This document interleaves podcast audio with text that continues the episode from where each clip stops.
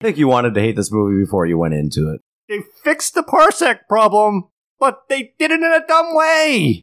Not only do I not think it's a good Star Wars movie, I think it's also just a bad movie. Of course, I'm going to disagree with you on all of that.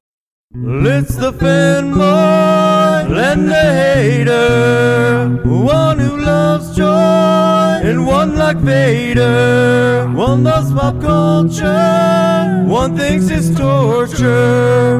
They both think they're right, so let's hear them fight. Reviewing movies and what's on TV. It's the fanboy and the hater. Hey, I like that. It was pretty catchy. I hated it. The timing was off and it was out of tune. Welcome to Fanboy and the Hater, a podcast about the best and worst in movies, TV, and pop culture. Hosted and produced by Mike Hall and Jim Harris. Edited by Jim Harris. And music by Mike Hall.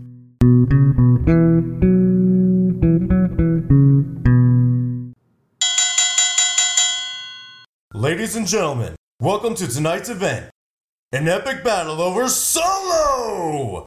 A Star Wars story! Introducing first, a love starved dork in desperate need of acceptance, the forced fiasco, the plucky Padawan, Mike! The Fanboy Hall!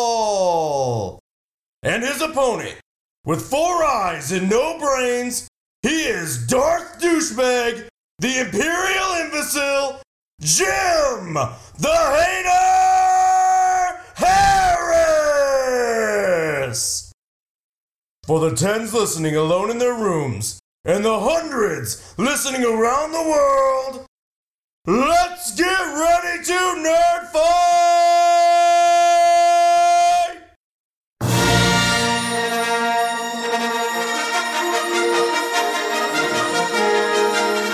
Welcome. On this episode of Fanboy and the Hater, we are going to talk about Solo, a Star Wars story.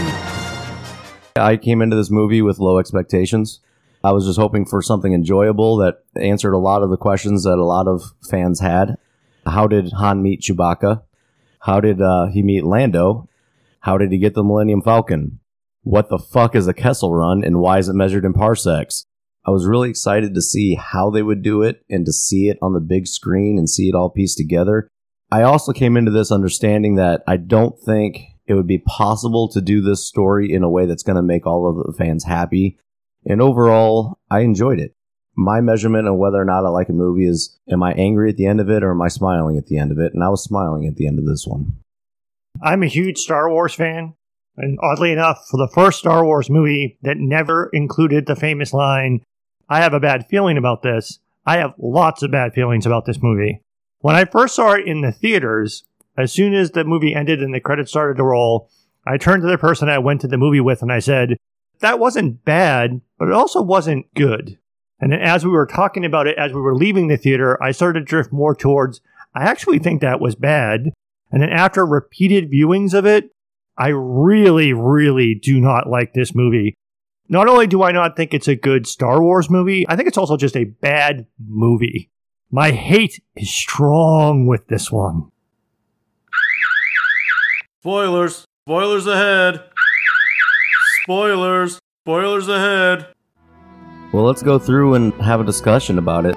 So let's start with the, the first big scene, which is on Corellia. Starts with Han boosting a speeder. Him and Qi'ra are, working for Lady Proxima. He is supposed to sell some coaxium and is double crossed and beaten up. He steals some of that coaxium to in order to sell it so he could buy the freedom for himself and Qi'ra. They escape with it a little bit after some fighting and the chase scene. And then he barely escapes. She doesn't make it out, but he escapes by enlisting with the Empire as a pilot. What I really liked about this is I think it establishes, or at least begins to establish, that Han is a natural pilot by his ability to drive the speeders.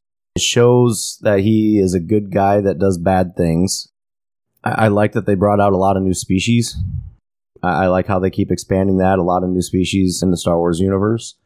I liked how they showed Imperial rule searches and the arrests seemingly random arrests of families and anybody that possibly looked like they may not be doing what they're supposed to be doing. Order through fear. I like that the look of it is consistent with the look of the original three movies. That a lot of the same coloring, uh, although a little bit darker. Obviously, you disliked it. I disliked the movie in part because its plot and its storytelling irritated me repeatedly. The opening wasn't terribly bad. This whole idea of on the mean streets, a young man fights for survival but yearns to fly among the stars.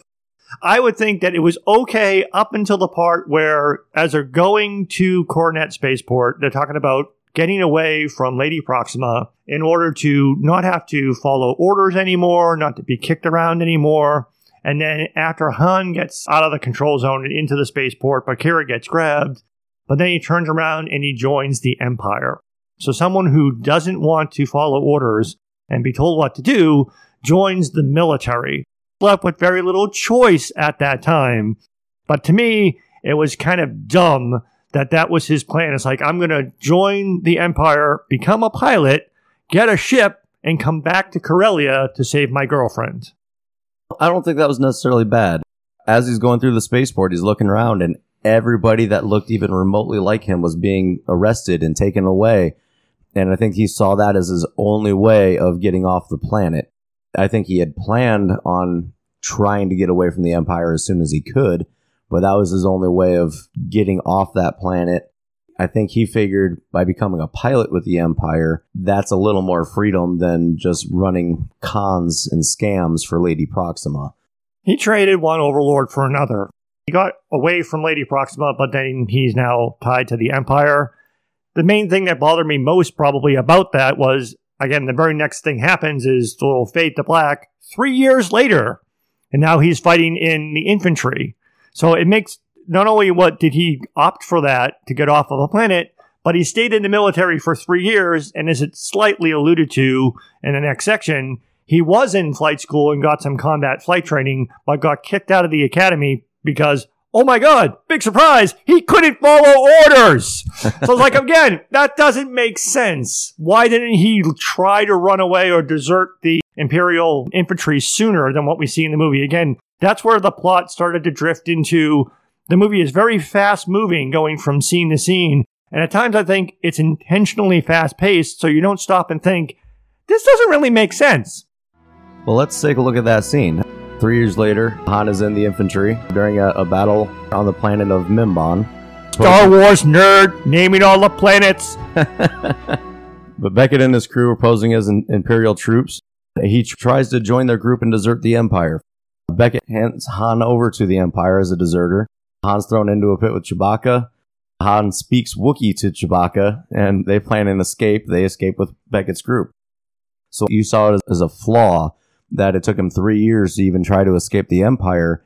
But I'm looking at it going, well, the Empire runs a pretty tight ship. He probably didn't have a whole lot of opportunity to run away. And he immediately jumped on it and he risked everything to get out of the Empire to join Beckett's crew. Han's commanding officer like gets killed almost immediately, which is why he initially starts to follow Beckett, who's impersonating an Imperial captain. But it's filmed in such a silly way that he becomes Ooh, enthrall. Oh, look, Beckett can twirl his guns around like Han does in the other movies. Ooh, that guy's so cool. I'm going to run after him. And oh, he's a criminal. Okay, I could be a criminal too. To me, that this seemed kind of stupid. It, it took him three years to decide he should desert, and that's his, his first opportunity. And then to go to Beckett, at least it was a little bit believable that Beckett at first was like, go away, kid, and didn't want him to come along with him. And it wasn't until after he came back with Chewie but the Chewbacca scene, oh, I can't do a Wookiee uh, howl or I would. That scene was so dumb. I'm sorry. He gets thrown down into this pit where Chewbacca is. Chewbacca kicks his ass, throws him around repeatedly. Han doesn't get hurt at all. No injury whatsoever in that entire scene, which was so completely unrealistic. It's a very dumb way to introduce us to Chewbacca and put the two of them together. Of course, I'm going to disagree with you on all of that. I saw it more as okay, yeah, Beckett was twirling his guns around. He was extremely confident and he was being successful. Exactly what Han wanted to be. So he looked at this guy going, that's the guy I want to be. So then when he realized, oh, hey, this guy's actually a con man, like I was, like I like to be, he's just better at it and on a bigger scale. I want to join this guy. And so at that point, he made the decision I am going to risk everything to join this guy so I can learn to become that guy. And I think that set it up. That's that kind of shows Han's character of how he saw himself and how he saw how he wanted to be. And then I also saw that the fight with Chewbacca as kind of going along with with Han in general throughout his life where he does repeatedly get the shit beat out of him and he just gets up and keeps moving forward to make it work because that's the kind of guy he is. He knows that his plan's going to go wrong because it always happens, but he ends up coming out on top by just keep pushing forward. So I, I think that that scene sets that up and shows that. The only issue I had with that scene was how come he spoke Wookiee, but then never spoke Wookiee again ever in the rest of anything. But it's also well established that Chewbacca can understand common tongue, basic, As an aside, for the whole Han Chewie origin story thing, I know when Disney bought Lucasfilm, a large part of the expanded universe basically became non canon. And a lot of people would argue that a large part of the expanded universe was a lot of fan fiction and was never really considered real Star Wars. But the movie makes a lot of references to the expanded universe, including things that are non canon. One of the original origin stories, Han was in the Imperial Navy, but he deserted because he wanted to free Chewbacca from slavery. And because he freed Chewbacca from slavery, Chewbacca swore a life debt to Han. And that's why Chewbacca was always with Han, which made it also made more sense why Chewbacca would want to stay with him, even though we got him off of that planet and going forward. Didn't quite resonate with me. I mean, it didn't have to follow that story because, again, it's not canon anymore anyway, but they got thrown together to me. Just was very sloppy. It just didn't really work for me.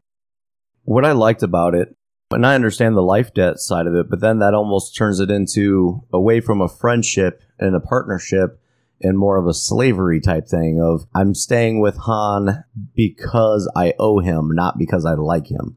And what I liked about this movie is, yeah, he broke him out of slavery, but then they tried going in different directions. And Han was like, no, no, trust me. If you come with me, I'll get you off the planet.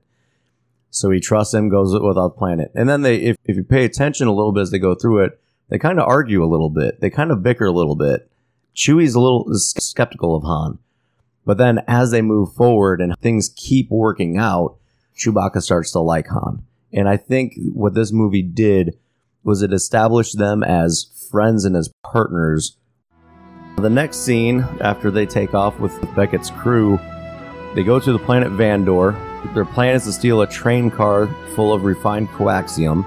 When they've almost completed the heist, Enfys Nest show up to steal the score. During that fight, Val dies and Rio's killed as well. Han takes over as a pilot, but has to drop the coaxium before they're killed and the coaxium explodes. What I liked about this, it established a little bit and set up more of Han and Chewbacca becoming friends and becoming close. Han saves Chewie's life. Chewie almost falls off the train. Han catches him, pulls him back on. That kind of builds their relationship a little bit more. I like how they, at the end of that, he kind of has to drop that load to show how explosive the coaxium is uh, and how it explodes. I, I like how they do that explosion, how it kind of blows up and then sucks everything back in immediately afterwards, destroying everything. I like how it shows how natural it was for Han to become an outlaw, how he just jumped right in and just did everything he needed to do, and it just as smooth as Han could ever be. So I liked the scene. It was it was full of action. It established a lot of characters. It established their motivation, if, and it, sh- it showed how well they can work together. I didn't really like the scene and that whole section of the movie on several levels. The beginning part of that scene around the campfire when we're talking about the motivation of the characters, Val and Rio were, and even Beckett were a lot more interesting to me than Han. Because even when Han, they talk about why are you doing this? Why would you want to do this? And Val jokes, well, look at him. It's probably about a girl. And then he reiterates his whole story. It's like, yeah, I'm doing this so I can get paid, so that I can buy my own ship so that I can go back to Corellia and basically rescue my girlfriend. And it's been over three years, it's been established at that time in the movie. And even Rio says, why would you even think that she would that she's still alive or that she would still be there? And he says, Oh, I just know. So again, it points almost poking fun at its own really bad plot. And I saw that as Han as a character up to this point. He spent the last three plus years working t- towards a single goal. And if she's not on Corellia waiting for him, he has just wasted the last three years and his entire plan was for naught. So I think he has to believe that she's still there or he loses his entire motivation. I think that's overstating it again. I think it's a stupid motivation. It also seems to be very uncharacteristic of a Han Solo that we meet later in the Star Wars movie, but maybe it's because he's become more bitter because of the whole Qi'ra situation. I, I think that sets up that character. Maybe that does, but I mean, to me, it it really explodes the stupidity of the storyline when not to jump to the next scene but when they actually go meet Dryden Vos, oh, what a wonderful coincidence! I don't have to go back to Corellia because she's right here! My girlfriend's on this ship.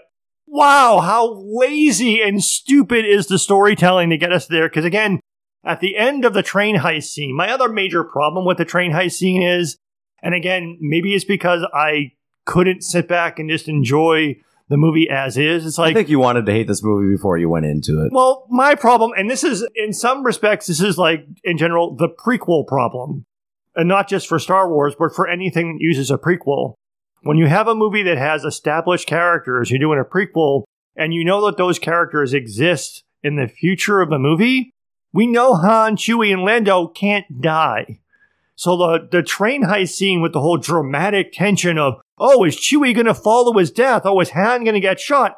No, we know he doesn't die because we know that he exists in the future. So the dramatic nature of that scene was completely empty because we knew that Han and Chewie didn't die. And in case they basically kill off the people that they can, Val and Rio, because we don't know them. And might as well, someone should die, so we'll kill them. Right. But on the other side, too, I don't think the drama was is Chewbacca gonna die? The drama was this is where Chewbacca falls in love with Han because Han felt, saved his life. So I'm looking at it from a completely different perspective. You mentioned Han's flying ability. This is one of the other things that I kind of was annoyed with the movie. Han, much more so than shows us, he basically just says that he's become a great pilot. What I would have rather have seen, since it was alluded to earlier that he had combat flight training, I would have rather have seen some brief scenes of Han actually like flying an Imperial shuttle as sort of a nod to Return of the Jedi, and maybe even seeing him fly a TIE fighter and maybe even fight TIE fighters in some type of battle uh, simulation or training, because I think that would have been cool. And to use that to show off his piloting skills. Him piloting the trawler and the, and the train heist scene, it shows some skill, but I wanted to see better proof of his piloting skills other than that and what we see later with him piloting the Millennium Falcon in the Kessel Run. I agree with that. I would have liked to see more. I wouldn't put it past them that they filmed something more there and then cut it out because they had to fit time constraints or it didn't really further the plot any other than establishing that he was a pilot when they were going to establish that later by the simple Rio, who was the pilot, looking at him going, wow, you really are a really good pilot which I thought was just a cheap way to try to sell it. It probably was a cheap way of trying to sell it, but it was a way of just establishing okay, somebody's recognizing he is a great pilot. But the end of that scene, though, and the transition into the next scene, again, is another thing with a poor storytelling. This annoys me because at the end of that scene, so Val, who is Beckett's girlfriend slash wife, ends up killing herself so that they can pull off this job. Who knows if he was really all that close with Rio? He dies. But then Han dumps the coaxium, making the job a complete bust. And then Beckett basically has that, which is also sort of a callback or a call forward, I guess. How he tells Han is like, you have no idea what it's like to have a price on your head because Han basically screwed up the job and Val and Rio died and they had nothing to show for it. Beckett, you know, punches him in the face, but Beckett should have basically wanted to kill Han at that point, maybe to get some type of vengeance for Val dying. But it made no sense. They needed to push the, the story forward. It made no sense to bring Han to Dryden Vos. It made no sense that Han and Chewie would want to go to Dryden Vos because like even Beckett said, it's like they don't know you. If you go, they're probably going to kill you. Plus, they also oversold with the whole thing. Is like if you go and they see your face, you're in this life for good now, which was overselling. Oh, really? He's, you can't ever be anything other than a criminal or a smuggler. I think the reason that Beckett wanted them to join is because he knew that was his only chance of getting out of this, is if he had any kind of crew to move forward with. Otherwise, he was going to die and he had no other option. I think the reason Han and Chewie decided to go along with it, I think Chewie's just along for the ride. He's like, eh, whatever. Let's. It's better than what I was doing, hanging out in a mud ball. And I think Han's looking at it, going, hey, this is my chance. He he is a character that is willing to risk everything for that chance. This one thing, as risky as it is, but if he can pull this off, he gets everything he has wanted. So moving on, they have to go to Dryden Vos of Crimson Dawn on his yacht, and they're going to plead their case and try to figure out how they're going to be able to settle the debt, if they can settle the debt. Their plan is to go to the planet Kessel, steal the unrefined coaxium, and then take that over to Savareen to have it refined because they have the ability to refine it, but it's outside the Empire, and they're going to meet Dryden Vos there. The only aspect of that that was almost acceptable was the Han bullshitting his way into a plan because Dryden Vos was basically about to kill them. And then Han kind of takes the lead and says, well, we'll get the unrefined coaxium. And then Chewbacca tosses in, let's go to Savareen to get it refined. And everyone's like, this sounds like a really dangerous plan. You'll never get it from Kessel to Savareen because it'll blow up before then. You need a really fast ship and a great pilot. So it was a little bit contrived, but at least it was consistent with, yeah, Han bullshitting his way into a pretty almost impossible to pull off type mission. Yeah, exactly. If it's Han, it's a half-assed plan that barely works. If it's going to work at all, it probably won't work. But then he makes it work. I think that's again fits perfectly into the Han character. And you already flowed some hate to how he just happens to run into Qi'ra. Yes, it is a convenient plot point, which is consistent in everything Star Wars. Convenient plot points where people just happen to be in the right spot at the right time to make it work. Han meets up with Qi'ra. She alludes to still basically being a slave, but is very, very distant about it. She doesn't explain anything. How did she get there? What did what did she do? How did she become a top lieutenant in only three years? I like that they kept that a mystery. All right, so moving on. Uh, in order to complete their mission, the one thing they're missing is they need a fast ship. Qi'ra happens to know somebody, so she takes the team to meet Lando Calrissian, who is said to have a fast smuggling ship. Han plays Lando in sabacc uh, in order to win the ship, loses when Lando cheats. They end up bartering with Lando in order to use him and his ship for a cut of the loot. Obviously, one of the biggest things I loved about this was Lando. I really liked Lando in this movie. I will give you that. Lando Calrissian was very well portrayed, and I really did like how we met him in this scene. Why I like Lando a lot is his droid navigator is awesome. I have to give bib props to L3. And yes, we get to see the Millennium Falcon. Although at first, it gets explained, and I'm okay with the explanation. But the first time you see the Millennium Falcon, you're like, that's not the Millennium Falcon. It doesn't look right. But we, we hear that Lando has made some modifications or customizations to it, and that's why it initially looks a little bit different. So that being such a, a, short scene, I didn't really expect a lot of conversation out of that. So let's just go ahead and move on to the next section, which is the entire movie, the Kessel Run. Can I just do a, a little mini rant on the Kessel Run? Do we have time? Sure, we have like what two hours. I could do a two-hour rant. I could actually, sadly, I could do a two-hour rant on the Kessel Run. when we got to this point, I really felt that this was like, why did they make this movie? I felt that this was why. And the Kessel Run in the original Star Wars movie, in A New Hope, when Luke Skywalker and, and Ben Kenobi are trying to find a ship to get them off of Tatooine, Han Solo claims that the Millennium Falcon is the fastest hunk of junk in the galaxy. It completed the Kessel Run in 12 parsecs. And for the longest time, people made fun of that because parsec is a unit of distance, not a unit of time. So it was essentially like Han saying, I'm a really fast runner. I ran a marathon in 13 miles. Well, if you ran a marathon in 13 miles, you didn't run a marathon because that's half of a marathon. Plus, telling us that you ran it in 13 miles doesn't tell us you're fast because you didn't tell us how long it took you to run 13 miles. So Star Wars has long been made fun of for getting that one piece of science in your science fiction wrong. So they came up with a way to explain, well, it is actually the half marathon problem.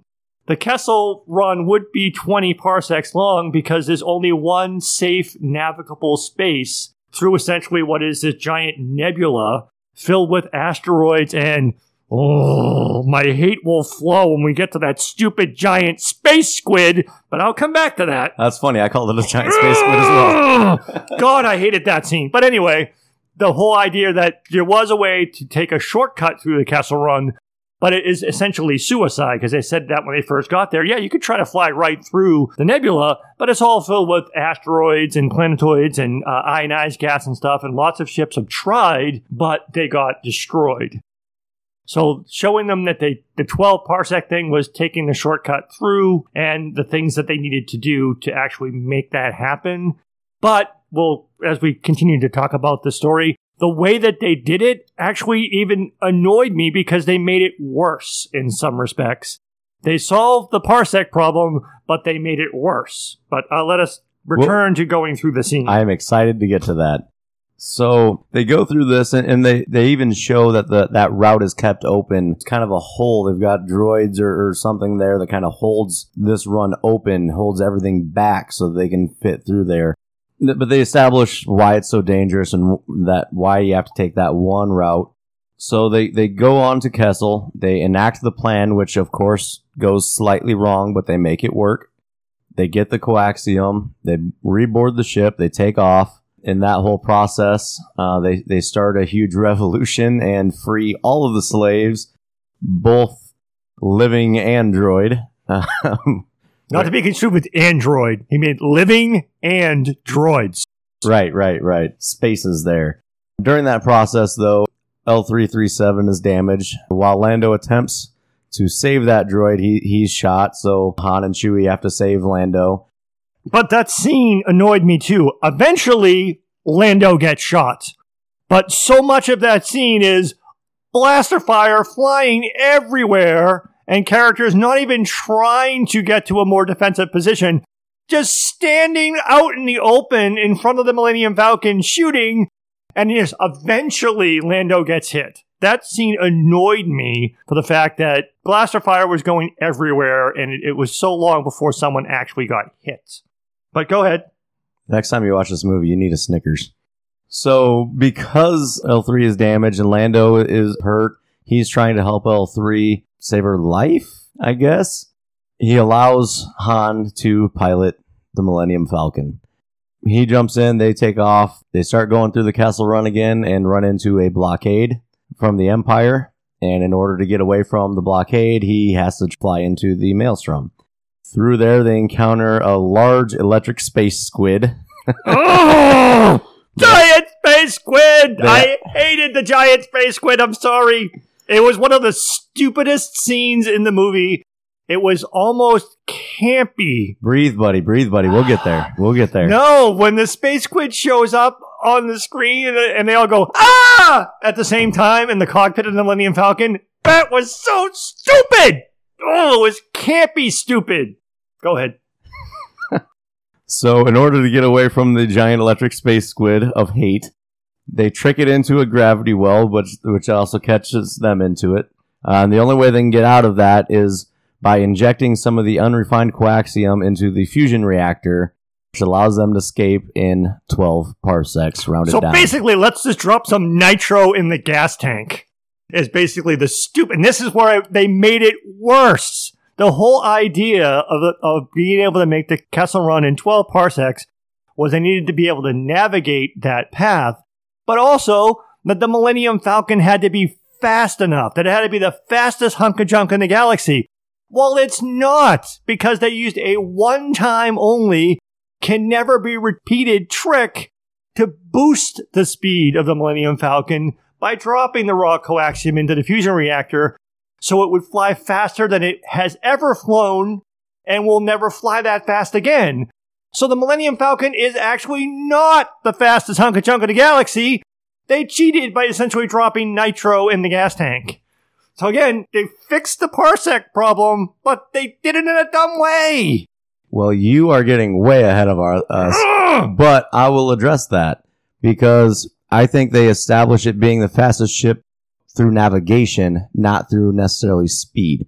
And they do that when they integrate L3's navigation computers into the Millennium Falcon. What I'm saying is when you're talking smuggler speed is getting from point A to point B the fastest, right? Okay. So if you can do that through navigation, you're still the fastest ship. Because if you can make it from point A to No, point you're the smartest navigator. That doesn't mean you're the fastest ship. did you make it from point A to point B the fastest? You're the fastest ship. So that's my argument on that, and, that, and that's why I'm okay with that. So let's back up a little bit. I'm assuming you don't have any qualms with getting to Kessel. Getting to Kessel, no. It was getting away from Kessel Okay. that was the problem. On the planet of Kessel, did you have any qualms, any issues with the droid liberation? I enjoyed it. I, I thought it was okay. I don't know if it was meant to be comedic or it was meant to be more serious. I took it as comedic with serious implications. I, I really liked, again, establishing Han and Chewie's relationship when Han told Chewie, go ahead, go save your people. I'll take care of this. That's more important to you than this is. You go do your thing. That was a friendship building moment. Yes, I like that scene. And then I also liked when, when coming back, when Chewie was looking at, do I follow my people and try to escape this area or do I stay with Han? And granted, we don't know because we don't speak Wookiee. They don't really say it. But I think if, if, if you go back earlier, they talk about motivations. And Chewie's motivation is he wants to go across the galaxy and free all of his enslaved people. Find his tribe or find his yeah exactly.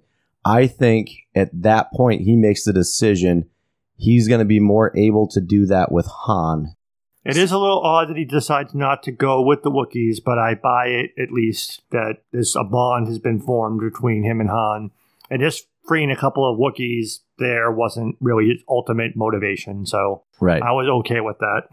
so i i overall i i liked this this section there wasn't really anything that bugged me I did like the arrival at Kessel because it was nice. I keep calling them callbacks. I guess technically they're call forwards because it's at four of the original trilogy.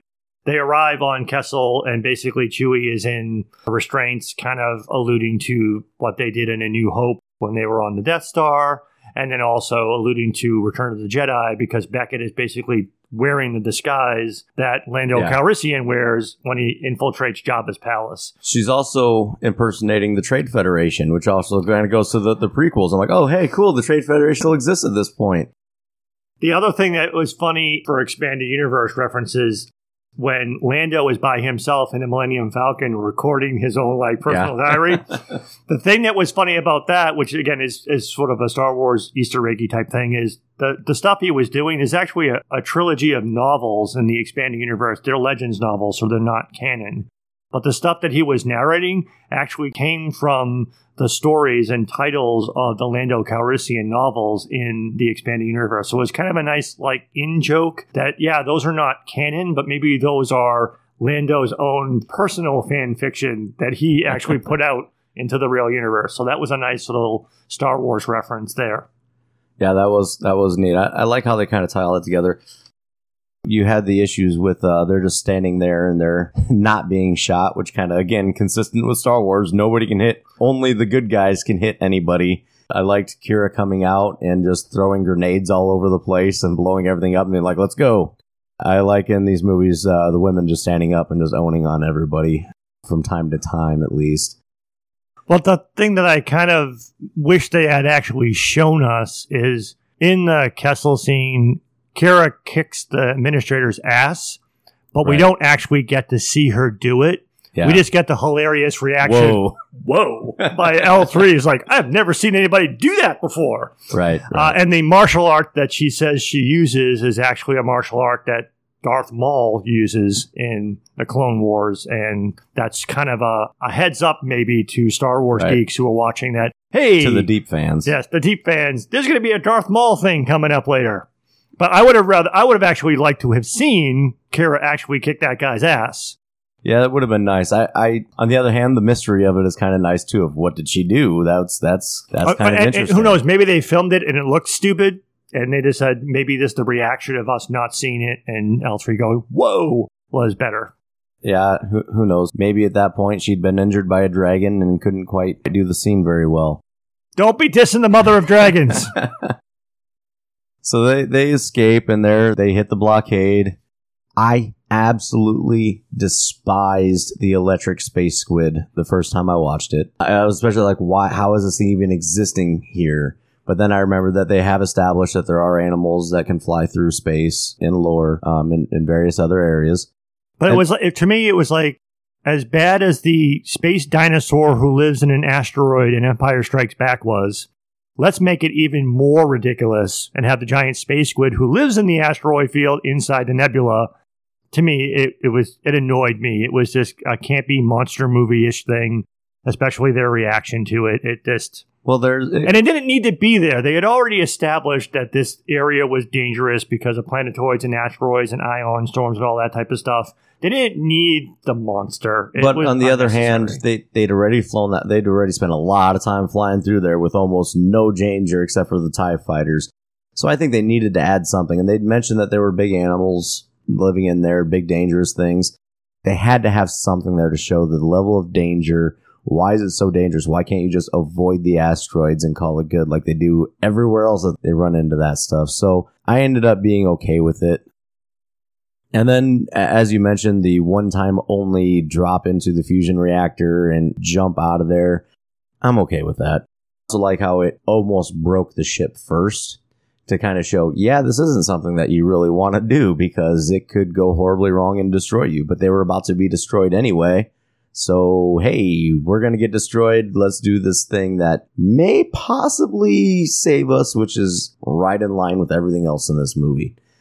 The other thing that happened in that scene is we also got the Millennium Falcon escape pod, which was basically the thing that made the front part of the Millennium Falcon look different uh, than it is. Got jettisoned by Han. So then it becomes looking more like the Millennium Falcon we're used to seeing. and how it got all beat up and how it, it went from a nice looking fixed up Yes. ship to a beat up hunk of junk that is still somehow better than other, every other ship another thing I, I would like to kind of point out too as well because i've seen a lot of people hate on it how han immediately knew how to fly that so well i know there's a lot of hate for that but he also mentions he's familiar with the ship to begin with because his dad made that ship and then there's the other side too of the, there's got to be some sort of standardization for spaceships uh, as far as all the switches and, and what everything does. Otherwise, there's how do you go from one ship to the other? You'd, you'd have to relearn all that stuff. And then the question of well, how did how did Chewie just know how to fly? How to how to jump in and do it when he's been locked in a mud ball? And then they mentioned, well, he's 190 years old. He's seen some stuff. He's been around. I think there's a lot of things in there that, that really kind of connect everything together. And I really like how immediately when Chewie sits down as a co-pilot, Han and Chewie just work together naturally. It's just a natural team. They don't have to talk about things or tell each other what to do. They just know what to do. And I think that's fantastic. It really shows that partnership. Yeah, the thing that we saw, I think, more in this movie than I at least remember seeing in other movies, the Millennium Falcon had kind of like a steering wheel.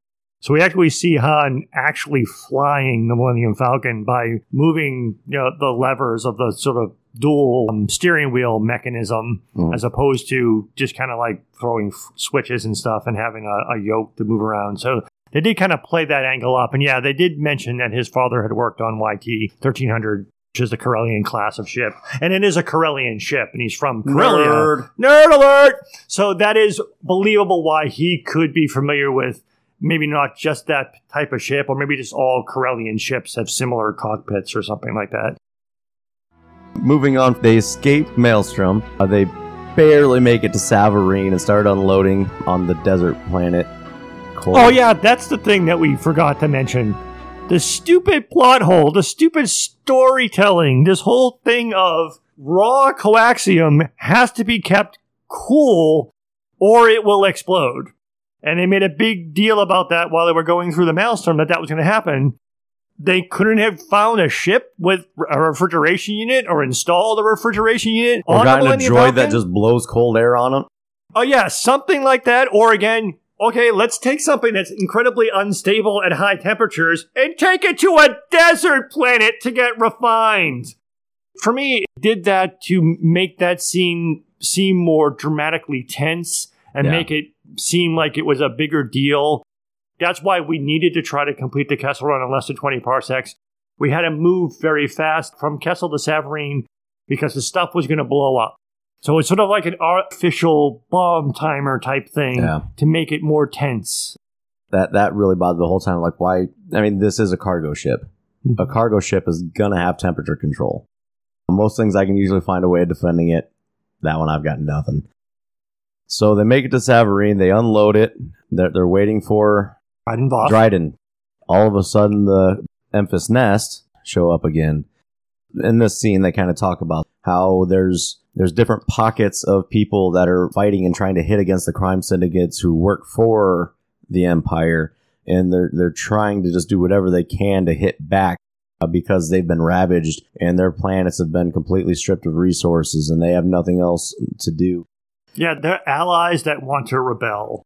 A Right. little bit hit you over the head But they have it. zero resources to, to go for that. So But it- my, my problem with this, and this was sort of like supposed to be like a plot twisty thing, like Enfys Nest, who's been chasing them all movie and have been called marauders and pirates, and they're supposed to be killers, and even Beckett says that's all these people are. They're, they're just killers.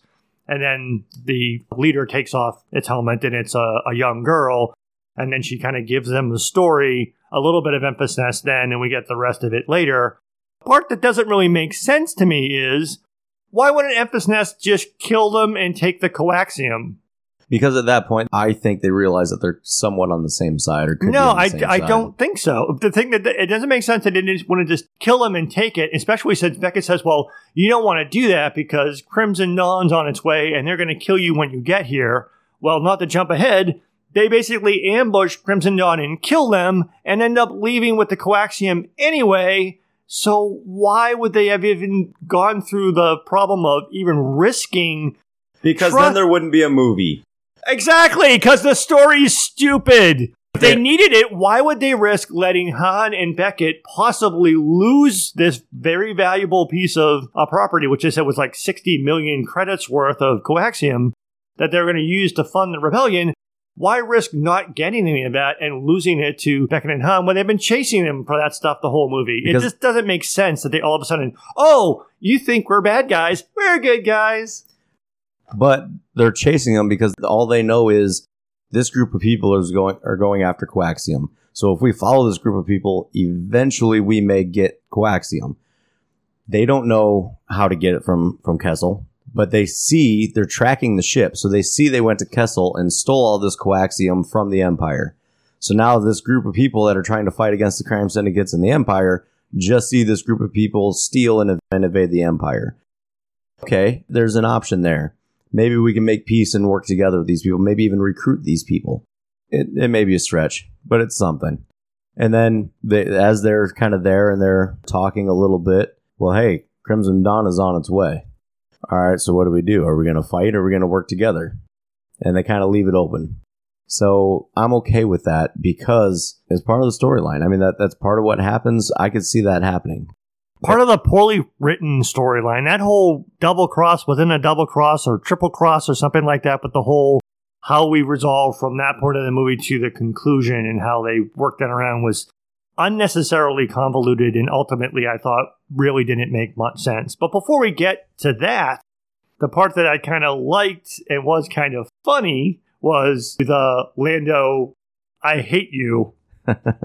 I know, which is the allusion to the Empire Strikes Back, I love you, I know, with Princess Leia. And the part that was funny, where Han's like, see that ship over there? It has 30 hired guns on it. I could just snap my fingers and, they'll-" and then Lando just takes off and just leaves them. Yeah, very very Han and Lando. See again, so that part was kind of funny. And then he's like, oh, Beckett, you, you do your thing. So that, I liked that part, but the, the story that proceeds from there to the end of the film annoyed me. I think that in all of this really establishes who Han is as a character and how good guy who's trying to be a bad guy. Uh, well, they did try to hit us over the head a little bit too much with that too, because before Enfys Nest shows up, or right about when they're about to show up, there is that scene with Han and Qi'ra, and Han's even say, "Hey, you know, let's just take off right now, you and I." And she's like, "We can't do that. Crimson Dawn will hunt us down. That doesn't make any sense." And like, and, and Han's like, "Well, I'm you know, I'm a smuggler now. I'm I'm an outlaw." And she, and she laughs at him and says, "No, I'm the only one who knows the truth about you. You're the good guy." And he goes like, "I'm not even a good guy."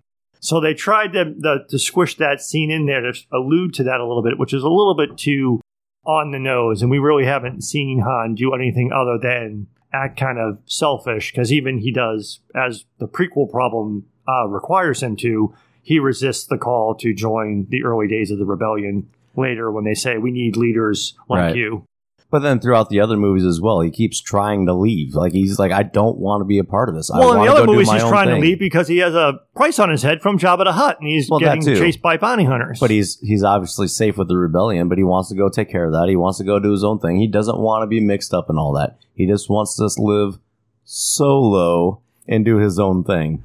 that was so bad. But now we get to the, the final confrontation with Right. Dryden Vos. So basically, Han comes up with this plan of, hey, we can trick Dryden, you know, give him something that looks like the coaxium, and actually give the coaxium to the people that need it to survive, trick him, get our money, and then we can run away. Yeah, so everybody And- gets what they want. Right. And- Nest gets the coaxium, we get our money, Dryden gets tricked. Right. But everybody But- gets but out they- alive. Yeah. And Beckett's like, eh, I'm not down for this. Sorry, buddy, and leaves. So then, as they start to go through and do this, surprise, double, triple, quadruple cross of whatever. I see this as very Han. It's very Han, but again, that scene was very confusing because even after watching it multiple times, it's like, yes, Han had a plan as it gets revealed, was built into the plan, expecting Beckett to double cross them. So he was coming up with a way to double cross Dryden within the double cross with Beckett. But then when Beckett figures out that it's a double cross, then he tries to double cross Han back. It was unnecessarily convoluted. Plus, the whole point of how much of the plan did Qi'ra actually know when he accuses her? Is he doing that for real, or is he doing it to I go think that was all along? part. I think all that was part of the plan. to me, it's like that seemed unnecessarily convoluted to try to make that like plot twisty, and it didn't land well for me. See, I could. I took a step back and put myself in his shoes a little bit and said, I could definitely see this plan because he comes up with this plan of, hey, let's bring him something that looks like it or or the empty containers. And when Beckett leaves, he knows, okay, Beckett knows this plan and he's going to go betray us because that's what he's going to do to save his own skin. That's the only way he's going to be able to save his own skin. So, what can we do to trick both of them? Well, let's bring the actual coaxium there. They'll think it's not the actual coaxium. So, since we know they're going to ambush Enfys Nest, we can trick his army over there while we have safely in our possession the actual coaxium and we're tricking them. I could see that coming up as a plan. It seems very convoluted when you're seeing it happen, but I could see that as, as being an actual plan out. Well, that's what I was also alluding to earlier. The Enfys Nest fake out of how they defeated the Crimson Dawn soldiers by basically letting the Savareen people wear their outfits and pretend to be them so they can then ambush the Crimson Dawn soldiers. They could have just done that anyway without Han or Beckett or anyone killed them and just done that and got what they wanted anyway. So that's why it didn't make sense that they had to go along with Han for that whole story, that whole plot or that plan. This didn't really make sense to me.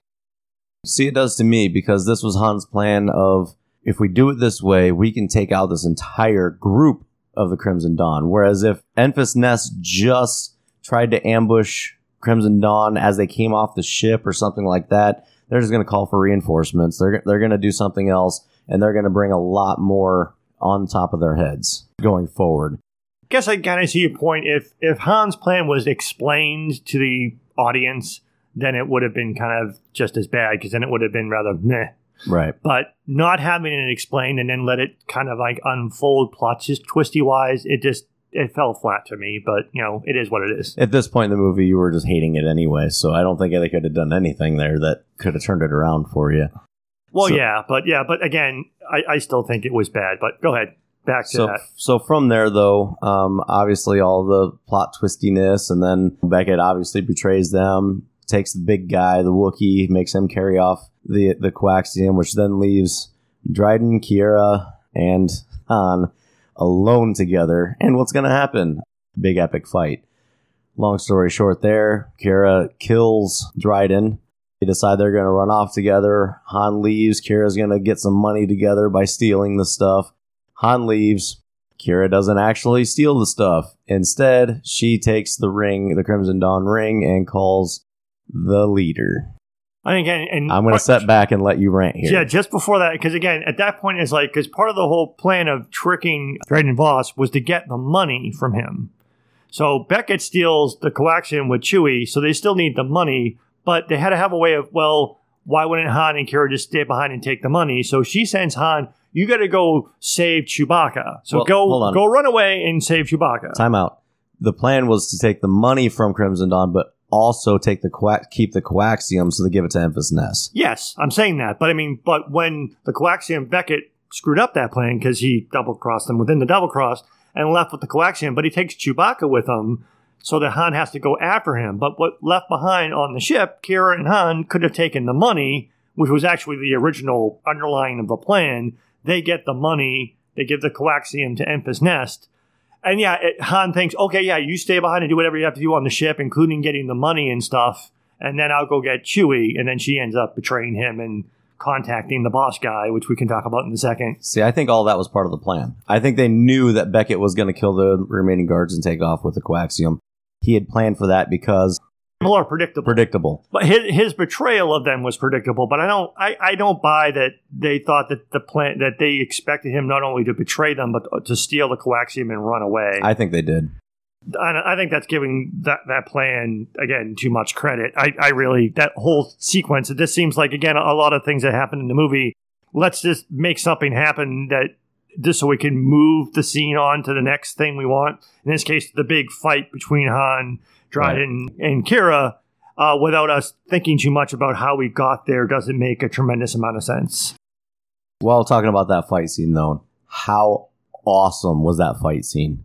It was kind of short, but watching watching uh, Emilia Clarke do that fight scene Mm-hmm. with those awesome moves, the uh, Darth Maul moves, that was pretty sweet. Well, that's why I was saying earlier, I would have liked to have seen how she took down the administrator on Kessel. We didn't get to see her in action. We got to see her in action in that scene, and it is cool. Also, as an aside, I think it's, this may be the only Star Wars movie I remember that actually features vibroblades, because that's what the weapons that Dryden Vos had. And Right. those things are freaking cool, and they were used very cool They're in used in other weapons in other movies, but not small handheld ones like that. Yeah, so that that was a really cool. So that that was a, a cool uh, fight scene, but again, it also lacked the dramatic tension. You knew he wasn't going to kill Han, so you knew Han was not at risk. He wasn't going to die. Who was going to kill Dryden Vos? But you didn't know if Dryden was going to survive or if Qi'ra was going to survive. Yeah, so that was up in the air, but you knew Han wasn't really Right. at fault. And then we get the really the so the plot twisty weirdness of how they got to that I don't like. But now we get to what is arguably the real plot twist. As after Han leaves the ship, which I want to come back to when Han leaves the ship and goes and gets Of course, we will. but but before so Han leaves the ship, Qi'ra's by herself. What happens? Well, Qi'ra decides to call the, her her boss and explain what happened. Uh, who happens to be the one and only Darth Maul, who is one of my favorite Star Wars characters of all time, which is a not a shock to a lot of big fans, but a huge shock to the casual fans that have no idea that Darth Maul was still alive. It was a huge shock to casual fans, especially if you had not seen uh, Clone Wars animated series, or even I guess you wouldn't have needed to see Rebels, but Clone Wars, the animated series, explains how Darth Maul survived being cut in half by Right. Obi Wan in the first in Episode One of the movie. So yeah, casual fans would have been like, "Huh?" Although she, I don't think she actually calls him. We know it's Darth Maul, but I don't think she actually calls him by his name. Right. So people right. might have said, "Oh, maybe it's someone who looks like Darth Maul." There, I did. I did see there was a lot of chatter of people asking, "Who was that? Was that actually Darth Maul? Was that just another another person of the same species?" Yeah, because in the in the Clone Wars, he asked her to bring the ship to Dathomir, which is where the Night Sisters Mm-hmm. live in in the Clone Wars and in the expanded universe. And actually, it's the Night Sisters who actually found Darth Maul for Palpatine as an apprentice. And in the Clone Wars animated series, he does have a brother. Yeah. Uh, so yeah, so it is possible. Very large, angry brother. A very large, angry brother. So it is possible that that couldn't have been him, but we now know afterwards that it was. But they, they they they do show from the bottom. They show the robot legs, which are perfectly go in line with what you see in the animated shows. And then, just in case you had any questions, they show the lightsaber at the end for no reason other than to show you, yes, this is Darth Maul. So you've been alluding to you have a lot of issues about this. I didn't really understand what the point of that was. Is it to set up a sequel to the movie? Yes. And but but why? This sets up and it also presents to the casual viewer that Darth Maul is still around, is still doing things to set up for hey, maybe they're going to bring Darth Maul into Well, that's my whole series. problem. If they don't, it just seems rather odd. I, I didn't really understand why that scene was necessary. Because my whole problem is if there's going to be a sequel, it seems like it's not going to have it's going to have little to nothing to do with Han Solo, which isn't necessarily a bad thing.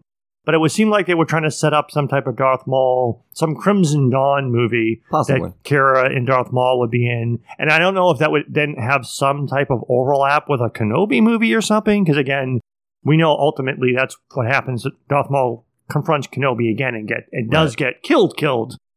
But yeah, it, it just struck me as a weird thing to just throw in there for a little bit of shock value and uh where's it going from here thing. So to me, it also it answered questions though. Throughout this entire movie, I was asking the questions of what happened with Qi'ra in those three years. How did she get to this point of working for Crimson Dawn? How is she a top lieutenant for Dryden Vos? How did she learn to fight that well in that style? So that answered that Well, question. earlier she lied and said that Dryden had taught her martial arts style when she took out the administrator. That's what she told L3 because she didn't want to say Darth Maul's name, assume, uh, pre- presumably. And Did even she actually say Dryden's name on that? She said that she Dryden had taught her, but it might be understandable that she didn't want to mention because Right. even Dryden Vos, when they were earlier in the movie, is like, "I answer to someone too," and he Right. wouldn't even say who it was. So Right. apparently, you're not supposed to say Darth Maul. So I think this kind of sets up, and also, you know, there he's saying, "Hey, come meet me on what's the planet's name?" uh, Dathomir, which Nerd. is yeah, nerd. That's where the Night Sisters are. But Right. yes, so I mean, so he tells her to meet him there, basically setting up to I'm going to train you as possibly an apprentice or possibly somebody that's is one of my top people. Train you more. So I think that answers those questions a little bit more of how did she get to this point. I don't know if it, if it does. Maybe I'm also overthinking it. Maybe it was simply we have to get rid of Qi'ra. That was the next Yeah, thing I was it's going to say. It like, also we know that he she doesn't become a part of the crew of the Millennium Falcon. So it's like, what do you do? You either kill her, or what do you do with her character? So maybe that was the maybe she's going to go off and have her own adventure, maybe not. But we all know prequel problem that Qi'ra is not in any of Right. the other movies. But I think it also sets up Han a little bit because remember, throughout this whole thing, Han's entire motivation was he wants the ship so he can get the girl and live with the girl. Now that girl, the one biggest thing he has always wanted his entire life, he's been working for this whole time, just left. Maybe I am better on my own, like like Beckett was saying. Maybe I should just be alone. Maybe that is motivation for why he becomes more bitter, Right. uh, And not the and why he's always hopeful- pushing people away and, and trying to do his own thing going forward because the one person he was close to besides Chewie, eh, I guess he was close to Beckett. Beckett betrayed him. He was close to Qi'ra. She betrayed him. Chewie's the only person that hasn't betrayed him. Lando betrayed him. as it was alluded to in the movie, he had a much longer and obviously closer relationship with Qi'ra. They were obviously romantically involved. Right. Allegedly grew up as kids on the streets of Corellia, so there was a lot more history to that relationship. It does beg the question, though, that maybe he felt jilted by her, but would he really not go after her at all? Maybe he does. Again, this that whole scene to me, it answers questions while setting up more questions to set up her future. Which, as everybody is well aware at this point, every movie has to set up for a larger world. So then let's go to where you wanted to go, or you want to make sure we go back to. Han chases after Beckett and, and Chewie. This scene makes no sense. So Beckett and Chewie leave Mhm. with the coaxium. There's this fight scene with Dryden and Qi'ra and Han. Han then leaves, and it's really stupid. Even in the movie, you can see the ship is way in the background. Beckett and Chewie are walking, and Han is somehow magically in front of them, waiting for them. He did it in only two parsecs. Yes, apparently he did. apparently he is. Maybe he really is a fast marathon runner. How the hell did he not just catch up with them, but he that. gets in front of them? And again, again, lazy storytelling, maybe bad editing. I don't know, but just so that they could set up the final confrontation, the showdown with him uh, and Beckett. That was stupid.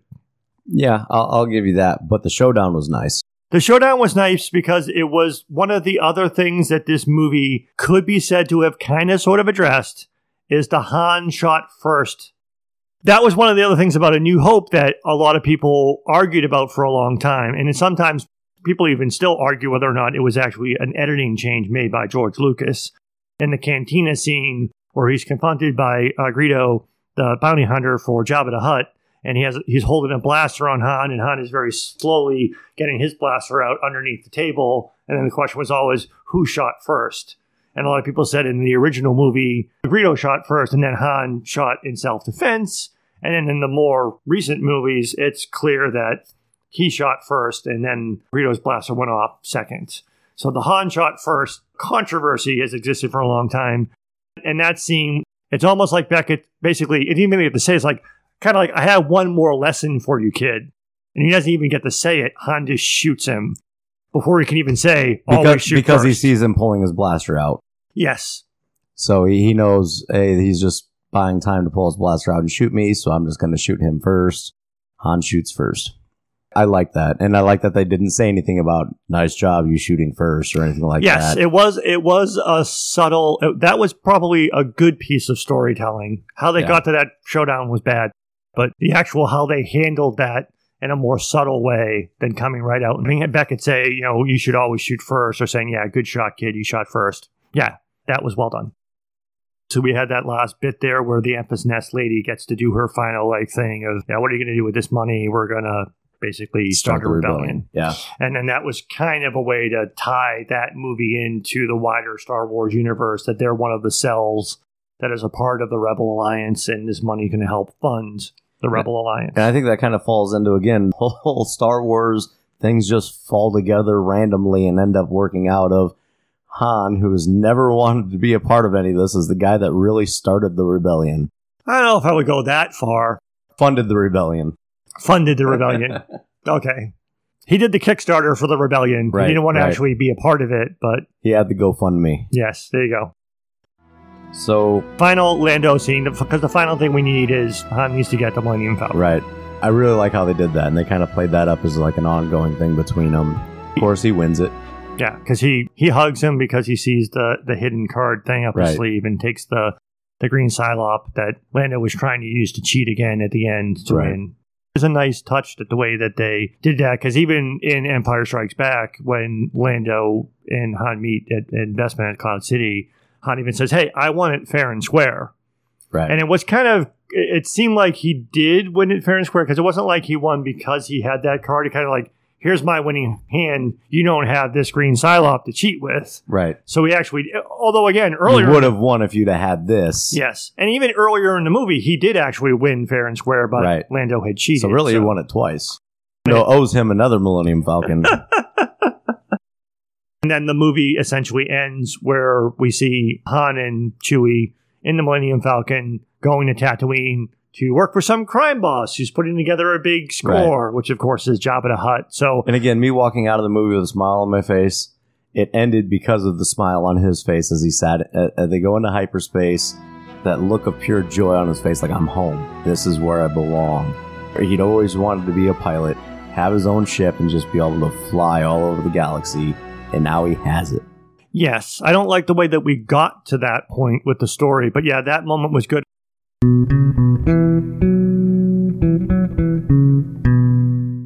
Let's take a look at the characters. I personally, I think everybody did a fantastic job. I think the cast was great. Han was Han. Lando was Lando. Chewie was Chewie. I really think those actors did a fantastic job of playing well established characters. I feel bad saying this. I really struggled with Han, but I feel bad for the actor who was cast. Alden Ehrenreich, I think that's how you pronounce his name. Anyone who is cast to play a character that everyone equates with Harrison Ford is almost doomed from the beginning because Yeah. Harrison Ford's acting ability and his charisma on screen just embody what you think of as Han Solo. I had problems with the story, but I really can't complain about the way that that guy acted the role of Yeah. Han. And everybody did good. Woody Harrelson plays that character in a lot of movies, but he does it so well. If you pitch a character like that, I think Woody Harrelson is the automatic go to. It's a lot easier for me to evaluate Woody Harrelson and Emilia Clarke because they're not playing established Star Wars characters. Both Woody Harrelson and Emilia Clarke did really good jobs with their characters. I like both of them as actors. Kind of dumb to say, but I'm always impressed at Emilia Clarke can be in something and I don't see Khaleesi. Right. She She- does a great job of separating herself. She is a fantastic actress. She maybe is. sometimes she doesn't get enough credit for it, but the fact that she, and not just in this movie, I've seen her in plenty of other movies. The fact that you can believe that she is whatever character she is and that she's not typecast or seen only as the Game of Thrones chick. And almost the opposite of I really struggle with Han. I loved Donald Glover as Lando Calrissian. Fantastic. Perfect. I actually would have loved to have seen more of him, although again, it would have been hard because it's supposed to be a Han centric story. But Donald Glover did such a fantastic job with Lando. And Paul Bettany is, is Dryden Vos. He did a fantastic job. He seemed like he was a crime syndicate leader. He was great. And even though her role is small, Thandie Newton, I thought, did a great job as Val. It's kind of the deepest character, really. She was one of the deepest supporting characters that wasn't Lando because we have expectations of that character. So she did a really good job. She made the action sequences part of the train heist really work well. So I thought she Mhm. did good. But my favorite actor, possibly my favorite actor in the movie, is the actor that we don't see on the screen. Well, actually, both. Jon Favreau, who, who voices Rio, Mhm. I thought he did a really good job with that. At first, I, I didn't really recognize his voice. I don't know if it was slightly modulated or, or changed a little bit. At first, I didn't recognize it as him. But yeah, he did a really good job as Rio. I thought that was very entertaining. But I was thinking more of, of L3. Oh, yeah. And I actually didn't recognize her at first. I had to actually look it up that it was Phoebe Waller Bridge, which more people probably know her from the Amazon series Fleabag. So she's a very talented writer and actor, and she's very funny. And she did a phenomenal job with L3. I mean, She she, wasn't in much of the movie, but she was a scene stealing delight. One of the other things that kind of annoyed me a little bit about the whole Qi'ra thing was that her presence in the movie and her participation in the storyline took time away from what could have gone to other Han stories. We could have seen more of Han and Lando together. We may have could have seen, you know, Han first meeting Jabba the Hutt. But if you take Qi'ra out of the movie and you take Val out of the movie, it's basically Space Bros. Because there's Yeah. basically no women in the movie. You don't have the motivation that he had to, to you don't have the motivation. You don't have the love story. The romantic angle is gone Right. too, and it becomes too much stereotypical of it's just all geeky boys who go to see Star Wars being played into. So I could see why they needed a, a, a wider storyline. But for a movie that was supposed to be about Han Solo, large portions of it seem to not be about Han Solo. Yeah, I see it as a movie establishing why Han Solo is the way Han Solo is. But I would argue that that is an unnecessary movie. What we see of Han Solo when we meet him in New Hope is enough to establish the character. And it goes back to, again, what I sometimes struggle with, but I now think I agree that if you're going to make new Star Wars movies or television shows, I don't want origin story movies. I don't want more stories with the characters we already know. Stay within the universe, but give us new stories and new characters. So I can hate them for completely different reasons, but not hate them for why they do or do not tie in the way I want them to to the other characters in movies and stories. For me, give me everything. I want everything. I will consume it as long as it makes me happy. And the more they make, the more I'm going to be happy. I really think if they were to go forward with this, I think they would split up Lando stories in one direction, Crimson Dawn stories in one direction, Han stories in another direction. And what I would really like to see that is actually more episodic. And maybe it would be going with, better like- for a television series to like Star Wars Origins that had the ability to do a bunch of different Right. stories. And then it didn't have to be all about one person because there is a lot that has to happen to Lando Calrissian from where we see him at the end of this movie and where we meet him at Empire Strikes Back. So a lot has to happen in the evolution of his character.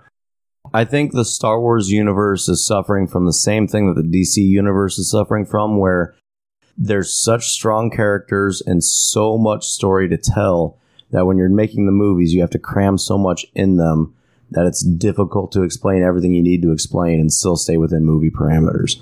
I think that's why the DC's episodic universe, TV universes do so well is they're able to spread those stories out the way that they should. And I think Star Wars is running into the same thing where there's so much story to tell and such deep lore that they, they would almost have to go into more episodic versions in order to tell the whole story.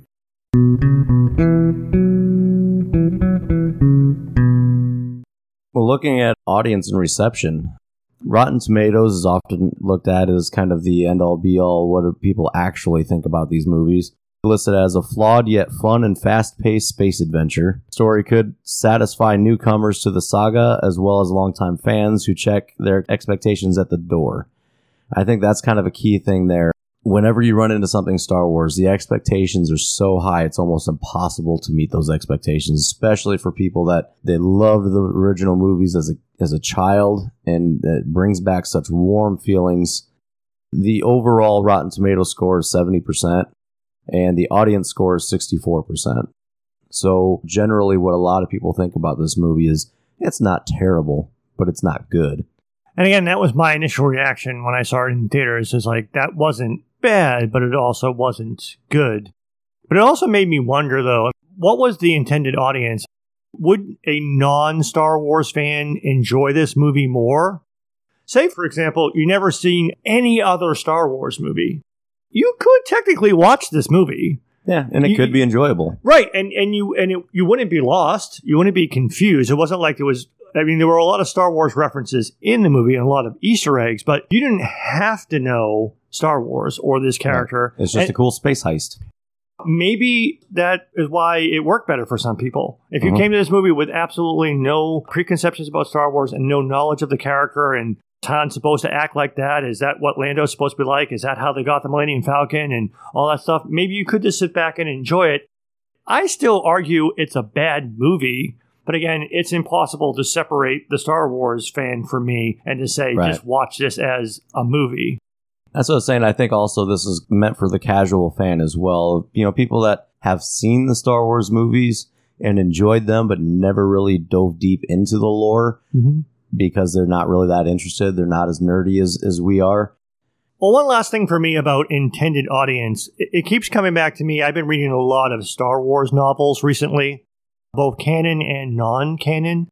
In those, especially the new canon novels, established characters like Han Solo and Leia and Luke Skywalker show up, but they're not the star of the story. There's a well constructed story within the Star Wars universe where something is happening and then one of the established characters will show up briefly for a couple of scenes. And it's delightful when they show up because then you say, Hey, I know that character. I love that character. And they do something that's very in character for them. And then they go off and continue doing their own thing. And we get back to the core story of Mhm. whatever the book is about. And sometimes I think that that might be the only way that you can work any of the established characters into another movie or another part of the Star Wars universe. Because I think, again, for me, I obviously brought way too much of my Star Wars baggage to watching this movie, which has tainted me deeply with the dark side energy to hate this movie. And I think that maybe it would have worked better if you really wanted to open it up, like you said, to a more casual fan, make the Star Wars geekery all the Easter eggs and references, but then have some type of story that doesn't have to rely on Han, Chewie, and Lando so that people like me won't um, try to throw force lightning at it.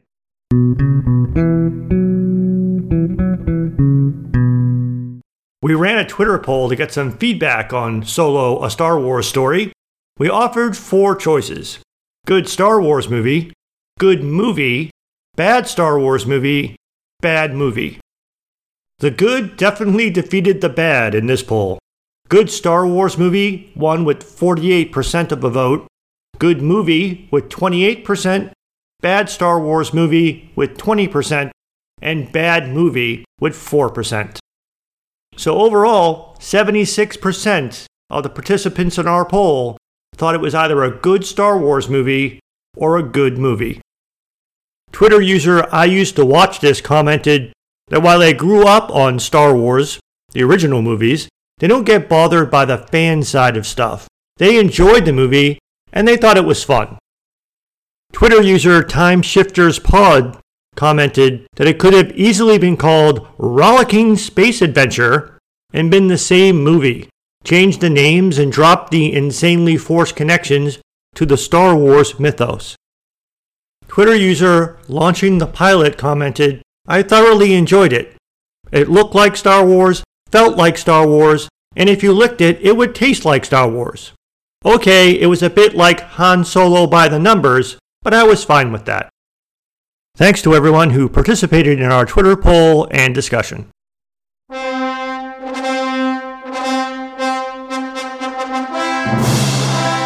Let's wrap this thing up.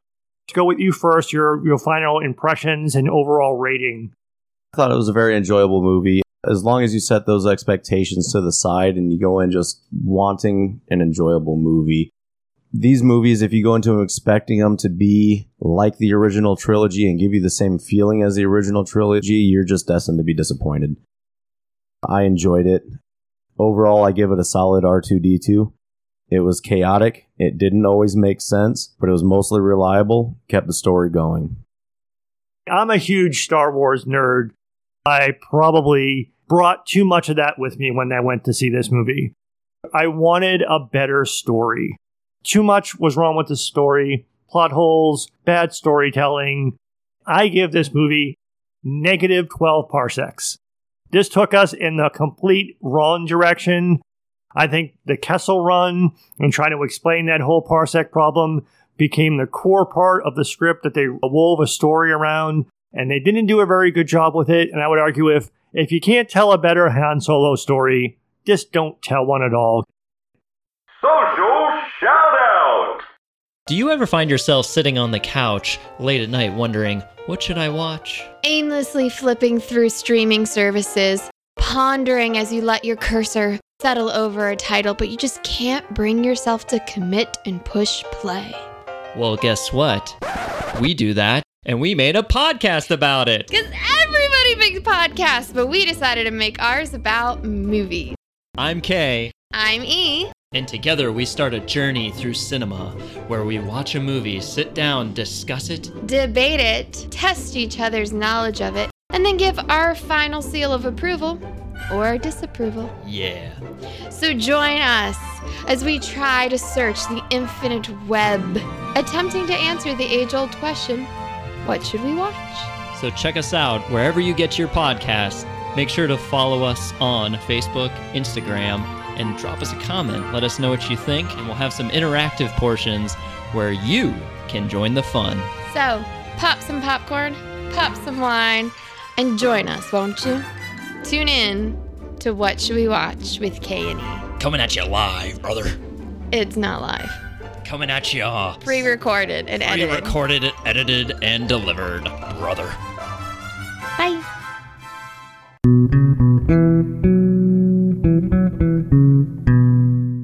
Thank you for listening to The Fanboy and the Hater. We really appreciate it and would love to hear your feedback. Give us a rating, leave us a comment, reach out to us on Twitter at Fanboy and Hater, email us at thefanboyandthehater at gmail.com. You can find all of our episodes on our website, fanboyandhater.podbean.com. That's P O D B E A N, where you can download the free Podbean mobile app for iOS and Android. Find us on all podcast platforms, including Apple Podcasts, Google Play, Stitcher, Spotify, and many more. Once again, thanks for listening to The Fanboy and the Hater.